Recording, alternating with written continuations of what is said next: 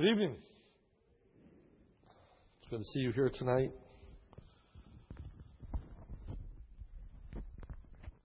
I appreciate Lewis helping me up and down from the platform. This is better than an elevator because you don't even have to push the button. You know, just uh, so I appreciate his assistance. Thank you once again, Jim, for the Ministry of Music, and uh, to Uh, each one who participated in our service this evening.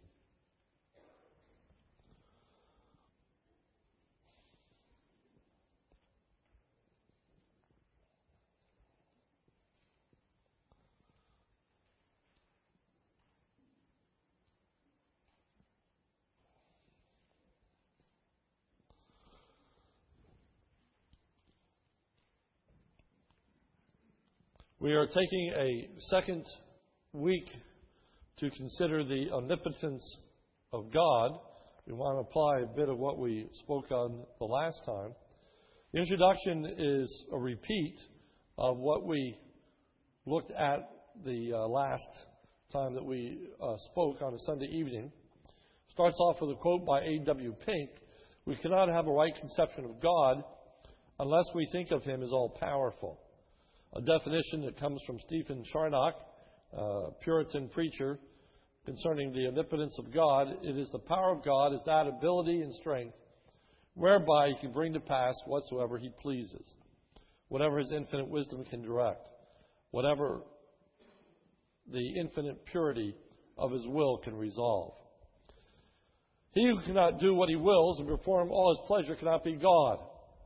The only limitation upon God's power is the restraint imposed by his own character, such as in Titus one two, in hope of eternal life, which God that cannot lie promised before the world began. Thus, God is able to fully accomplish his purposes. Herein lies a great difference between God's power and our own. We are weak. He is not. We do not have power over the evil one. We do not have power over governments. We do not have power over other people. We do not have power even over our own wills. Not only do we not have power over our own life, no man can add a day to his life. We think that we can, but we can't. But not only do we not have power over our life, we don't even have power over our own wills. Romans seven nineteen. For what I do is not the good that I want to do. No, the evil I do not want to do, this I keep doing. Paul talks about an inner struggle that exists. And he does not find the power. He does not find the resolve. He does not find the willpower, if we can use that kind of terminology, to bring about what it is that he purposes. We all know that frustration. We've all made vows, we've all made resolutions, or we've made commitments to ourselves, if not to others, of changes that we're going to make in our life. And we mean them. And we're sincere. But yet we find ourselves going back on what we intended, that we don't have the willpower to see it through. Certainly, God does. And there is no fuller consideration of the power of God than in the book of Ephesians. As I read the book of Ephesians, I think that it is uh, really a uh, treatise on the power of God and how that power is displayed in the life of his people, the church. And we'll unpack that in uh, just a moment. So tonight, a primer on the power of God in Ephesians. First, the vastness of God's power is incomprehensible. It's incomprehensible. We can't get our minds around it. Ephesians three twenty and twenty-one, a doxology that comes at the end of the doctrinal section of Ephesians. Now unto him that is able to do exceedingly abundantly above all that we ask or think, according to the power that worketh in us, unto him be glory in the church by Jesus Christ throughout ages, world without end. Amen. So Paul ends the first section of Ephesians with a doxology. Praise to God, in which he is described as one who is able to do exceedingly abundantly above all that we ask or think. So first, God is able to do more than we ask him to do. Now in, a, now in him that is able to do above all that we ask. Uh, we s- certainly uh, do not in any way uh, tire God or frustrate God in what we ask of Him in terms of it's too hard or too difficult for Him. Not only does He do more than what we ask Him to do, God is able to do more than we think He can do, above all that we we think. And in that particular measure, I think that is the area of doubts that enter our mind. God has revealed Himself in the Scriptures, and yet there are times that we may doubt what is revealed, such as the miracles that He performs. Did He really walk on water? Did He really feed five thousand people from five loaves and two fishes? We question, sometimes doubt, His revelation to us from His Word. But God is able to do much more than we ask Him to do, or that we think He can do. Ephesians three twenty. Now in Him is able to do abundantly above all that we ask or think. But then the text goes on to say that God is able to do immeasurably more than we ask Him to do, or can imagine or conceive that He can do. Ephesians three twenty. Now unto Him who is able to do exceedingly, exceedingly. You notice how this idea is compounded. He's able to do exceedingly, abundantly, above all that we ask or think. Not just more, but much more. And not just much more, but exceedingly more than what we ask or think. And I believe that what is being communicated there is the idea that we don't, we aren't even able to conceive of the alternatives of what God is able to do.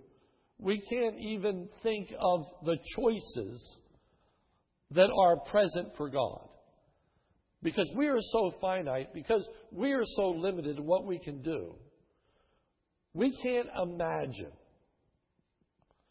the alternatives that are available to God, that just never even enter our framework, never enter our our thought. A poor example, to be sure. But, for example, I'm an old guy, being determined by the fact that I lived before the times of computers. All right? I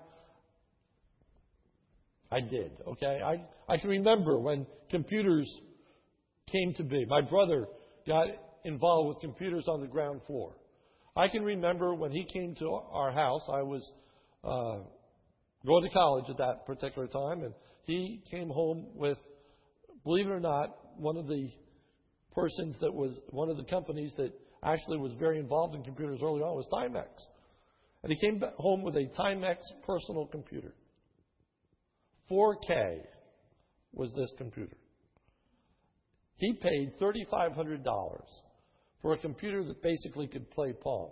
That's about all this thing could do. And he had to program it to do whatever it was able to do. I remember when computers used to be mainframes that were filling uh, buildings.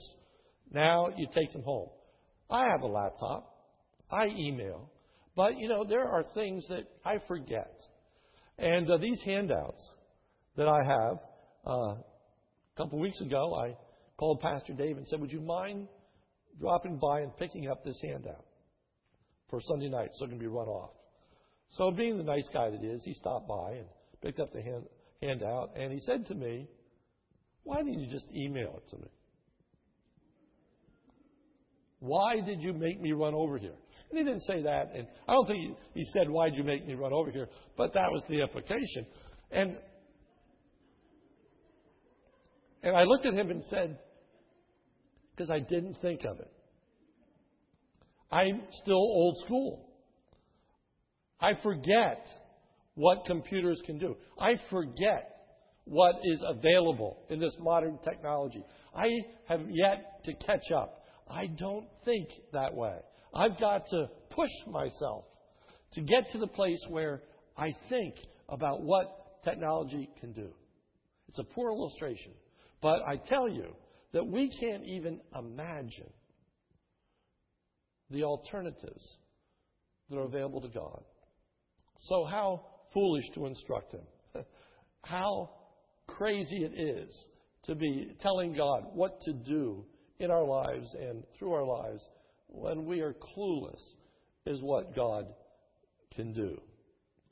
First Corinthians two nine, but just as written, things which eye has not seen, ear has not heard, and which have not entered into the heart of man, all that God's prepared for those who, who love him. We haven't even conceived of what God is doing and can do. Uh, Luther said, this is Martin Luther, our thoughts of God are too human. I love that statement. Our thoughts of God are too human, meaning that we think of God in human terms. We limit God by making him too much like us. We think of God in terms of who we are and what our abilities are, and then we project them upon God.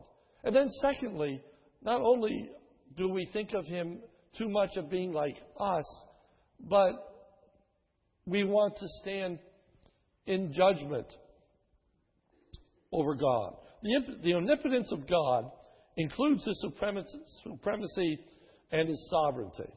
Although supremacy and sovereignty are not direct synonyms for omnipotence, they are subsets. Because he is omnipotent, he is sovereign. But not every sovereign is necessarily omnipotent. When we think of the word sovereign, it's the word king. A king is a sovereign. He is king over all things. But, you see, he is the King of kings. He's the Lord of lords. He is king of everything else, all other kings. He is Lord over every other lord. That's what is meant by supremacy. He is over all things, sovereign. He is king of all things. But he is omnipotent. And he cannot be omnipotent without being supreme. And he cannot be omnipotent without being sovereign. But as a sovereign, supreme being, he is omnipotent.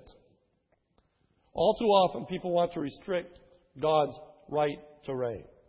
Omnipotence speaks of the sheer ability to reign and do whatever he desires. Psalm one fifteen, verse three states, but our God is in the heavens. He does whatever he pleases. Daniel four thirty-five, and we're going to look at this uh, phrase by phrase. And all the inhabitants of the earth are accounted as nothing, but he does according to his will in the host of heaven and among the inhabitants of the earth.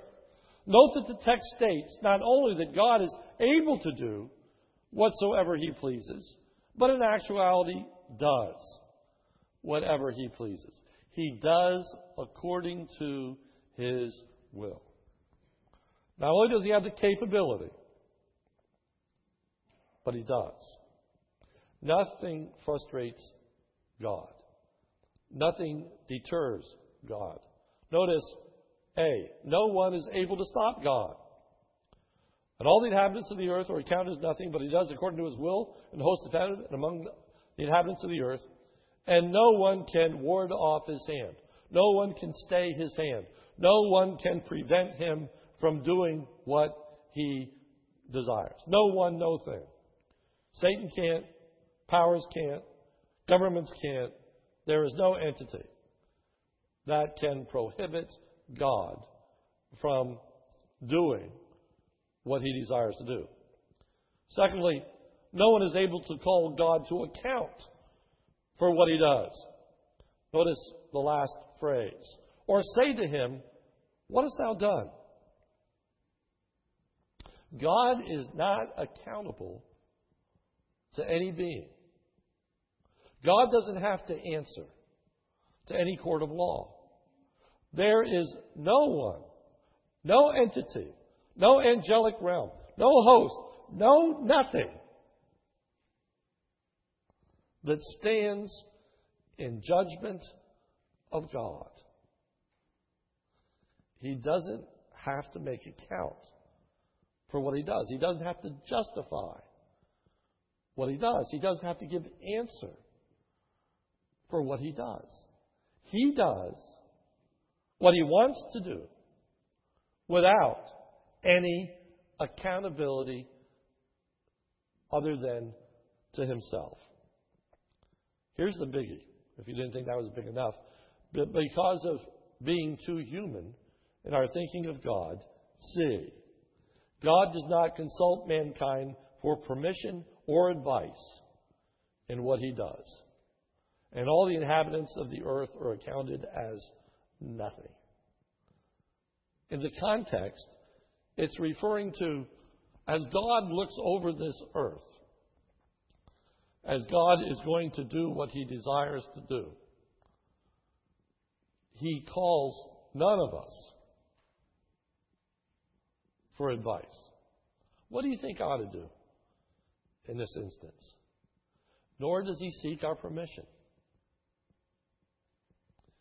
And that is where so many Christians fall down in their understanding of the sovereignty of God.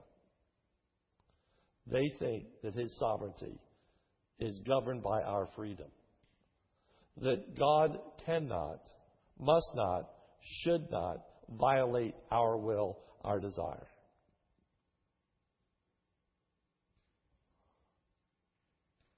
As though God does not have that right.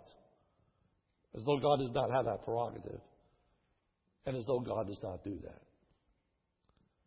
But you see, that is calling God to account.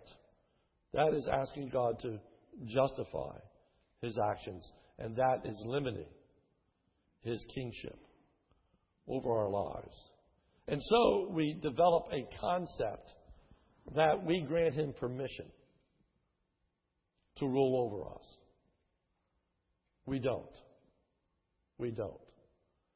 We should acknowledge him as our king and as our Lord, because God in his grace gives us opportunity to bow before him.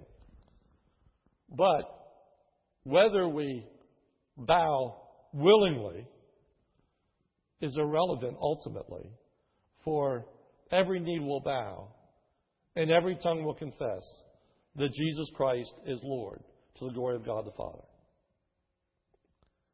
And I would be tempted to say, whether they want to or not, but at that moment, at that moment, they actually acknowledge him.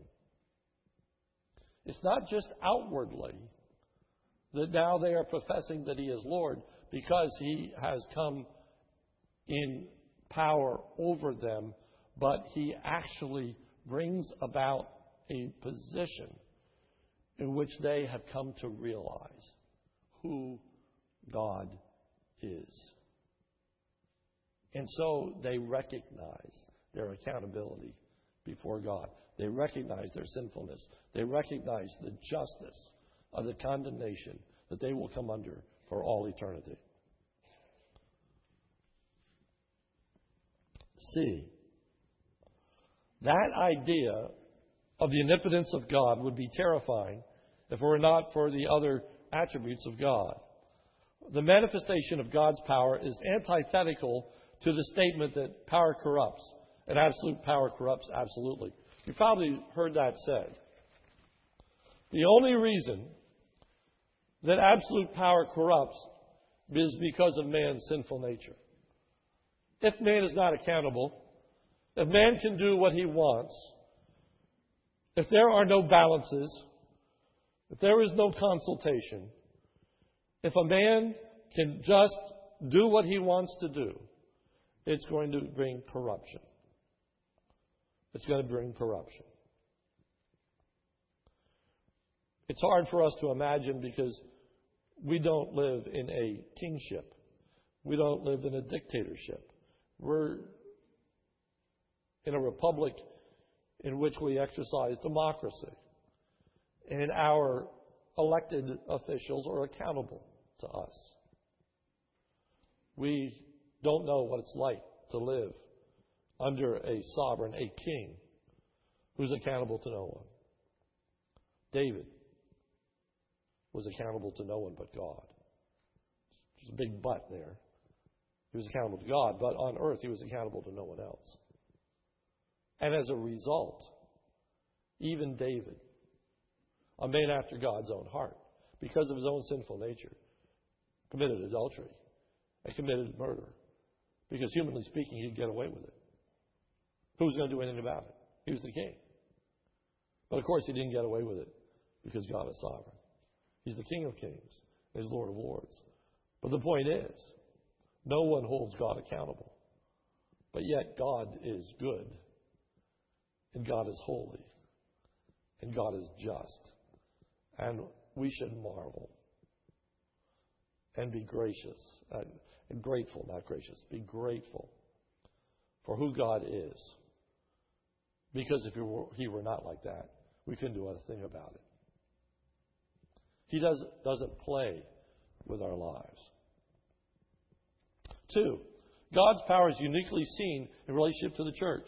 Just as in the Old Testament, God showed himself strong in relationship to the children of Israel, so too in the New Testament, God's power is uniquely seen in relationship to the church.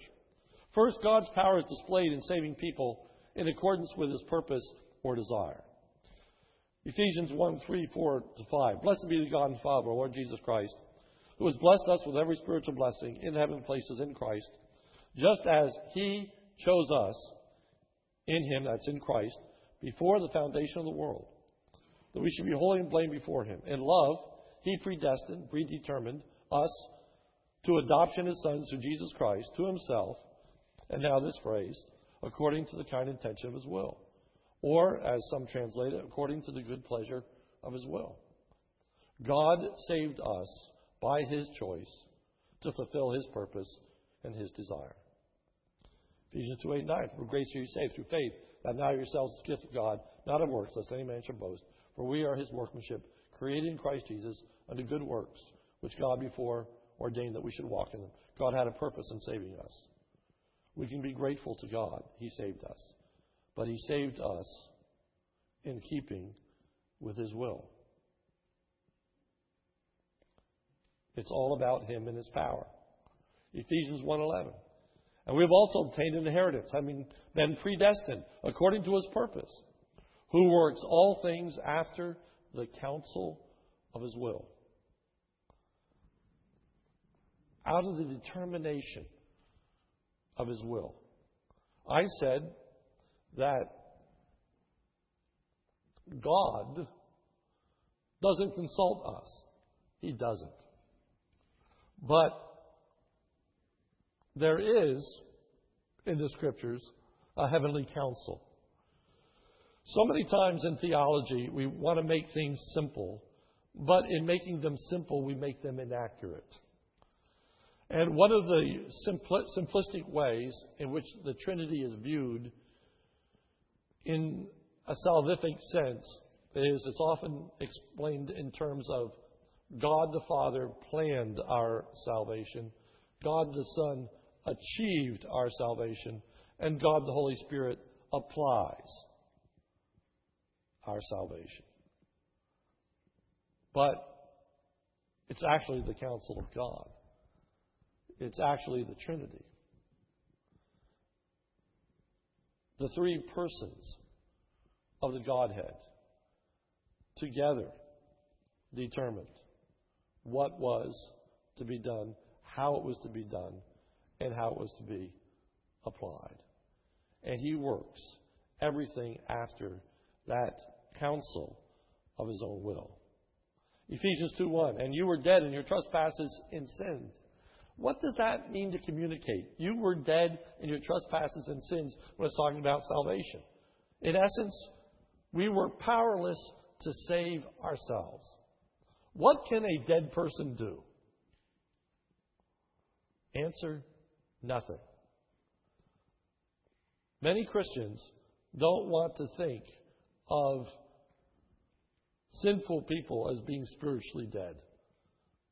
They'd rather think of them as being spiritually sick or terminally ill or very, very sick and very, very ill, but not dead.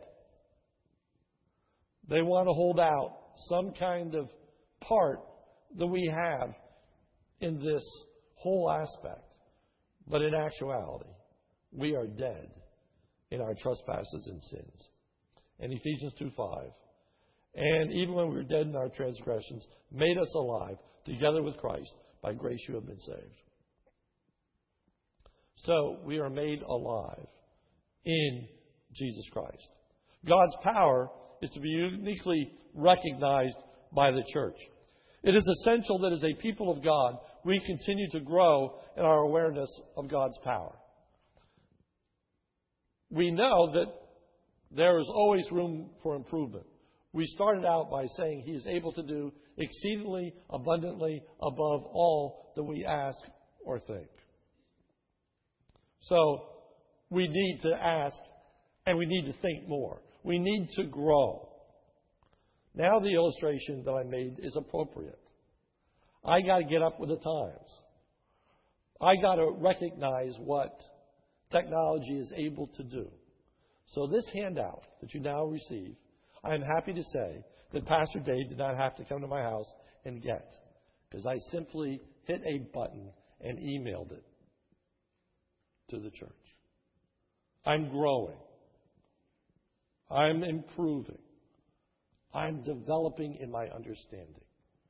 And you see, we are to be constantly developing and growing in our understanding of who God is and what He can do. And we should be ever increasingly blown away, standing in awe of the majesty of the power of God. B, God's power is to be uniquely recognized by the church, as I said. Uh,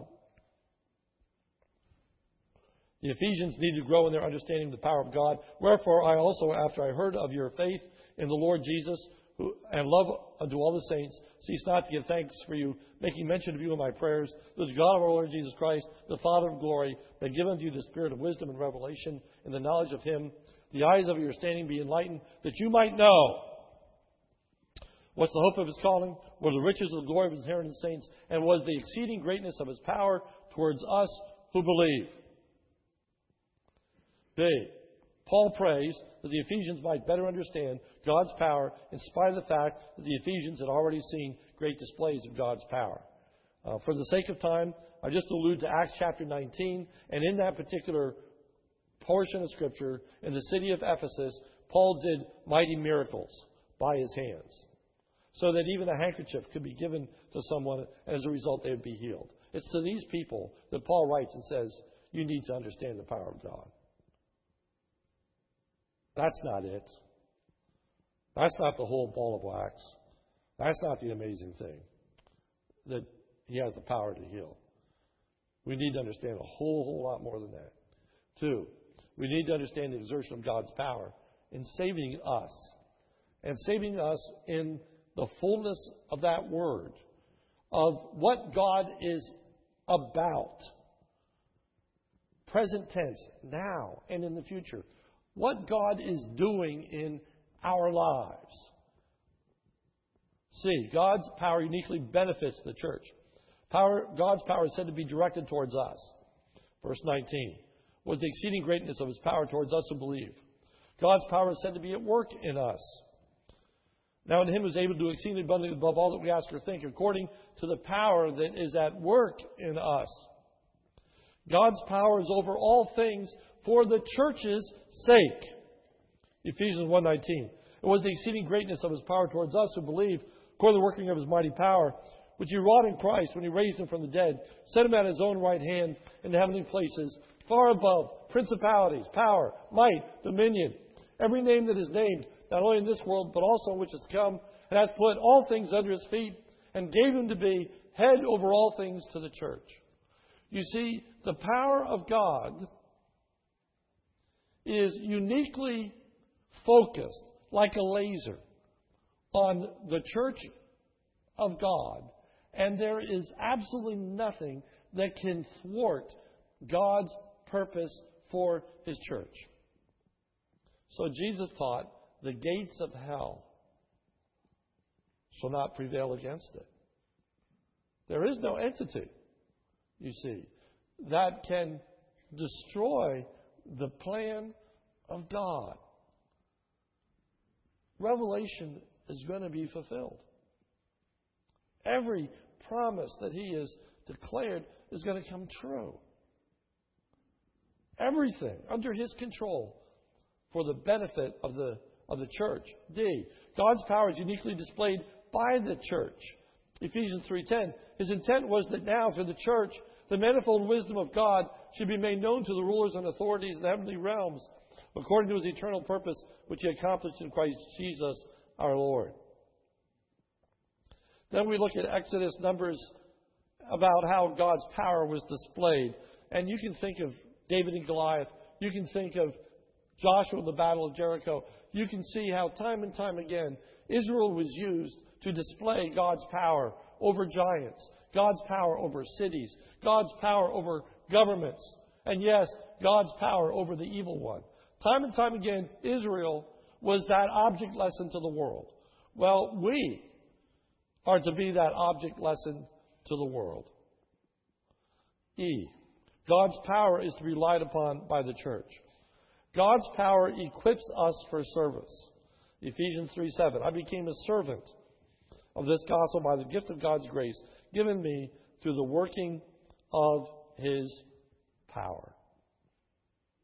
It's God's power that was exerted in making us his servants. It is God's power that is able to make up for the lack of power in our own lives. Ephesians three sixteen, that he would grant you, according to the riches of his glory, to be strengthened with might by his Spirit in the inner man. We just said we don't have the resolve to carry out our own desires and own intentions. But here we find that we can be strengthened by God's power. And this morning's message was a lengthy dissertation of how, in the life of the Apostle Paul, what he found to be a weakness, by the grace of God, turned out to be a strength. Because of what God did, not because of what Paul did. That's why Paul won't boast, because it wasn't him, it was God. And if there's anything that we need to really grasp tonight, is that it's not about us, it's about God. And it's time to take our eyes and focus off of ourselves, off of our limitations, off of our weaknesses, and focus on an almighty, all-powerful God that is able to do whatever he wants with whomever he wants to do it with. And that's you and me. And our limitations only serve to put God's power on greater display. Application. Thus, we are to call and rely upon God's power and not our own. Finally, my brethren, Ephesians six ten, be strong in the Lord and the power of his might. You see, that's the final exhortation in Ephesians. That's the ultimate application. When it's all said and done, as he discusses God's power in the church, as he discusses God's power over all entities, as he discusses the armor of God and putting on the armor of God, the ultimate conclusion is, be strong in the Lord and in the power of his might. Rely upon God. Three, God is to be uniquely glorified in the church and by the church through the power of Christ. Ephesians three twenty-one, unto him be glory in the church by Christ Jesus throughout all ages. So that A, God's power is a glorious power. It's a glorious power. It's an awesome display. If you remember back when the first George Bush was president and we first went into Iraq. Remember that first night, what that was supposed to be? It was called a night of shock and awe, where all these armaments were pouring down upon Iraq so that they would just sit back and in amazement and in a sense of helplessness to say, what can we do against such a mighty power as the armed forces of the United States? Shock and awe. But we should stand in amazement at the shock and awe of God, the displays of His power. But it isn't just that He's mighty. B. Everything about God's power is glorious, because it's always used for right. You may have heard the statement, might does not make right. But you see, God's might is always right. It is always good. It is always holy. We get into His wisdom. We get into His holiness. We get into the other perfections of His attributes. And so His power is glorious.